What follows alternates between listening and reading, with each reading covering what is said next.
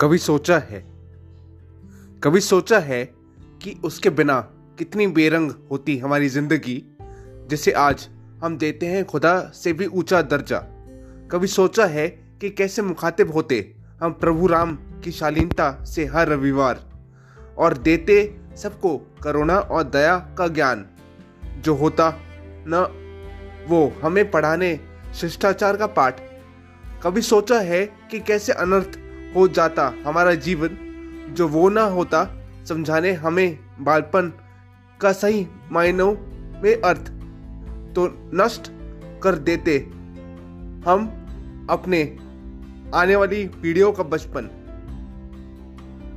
कभी सोचा है कि कैसे अज्ञानता के सागर में डूब जाता हमारा मुस्तकबिल? जो वो न होता, हमें महसूस कराने के लिए विज्ञान की वो बातें, जिसके लिए न जाने हमारे देश के वैज्ञानिकों ने काटी होंगी कितनी दर्दनाक रातें, जिनके सर को बनाकर आसन कर रहे हम विश्व पे शासन कभी सोचा है कि कैसे खामोशी के रेगिस्तान में तोड़ देती हमारी आने वाली पीढ़ी अपना दम, जो वो ना होता हमारे जख्मों पर लगाने विविधता का मरहम। तो कभी न समझ पाते, हम अनेकता में एकता का महत्व।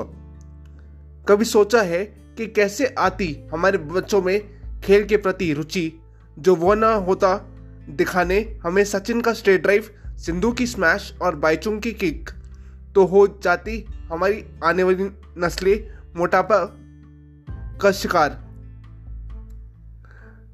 कभी सोचा है कि कैसे अवगत होते हम विभिन्न शौक से, जो ना होता वो हमें दर्शन कराने अमिताभ जी और शाहरुख की अदाकारी।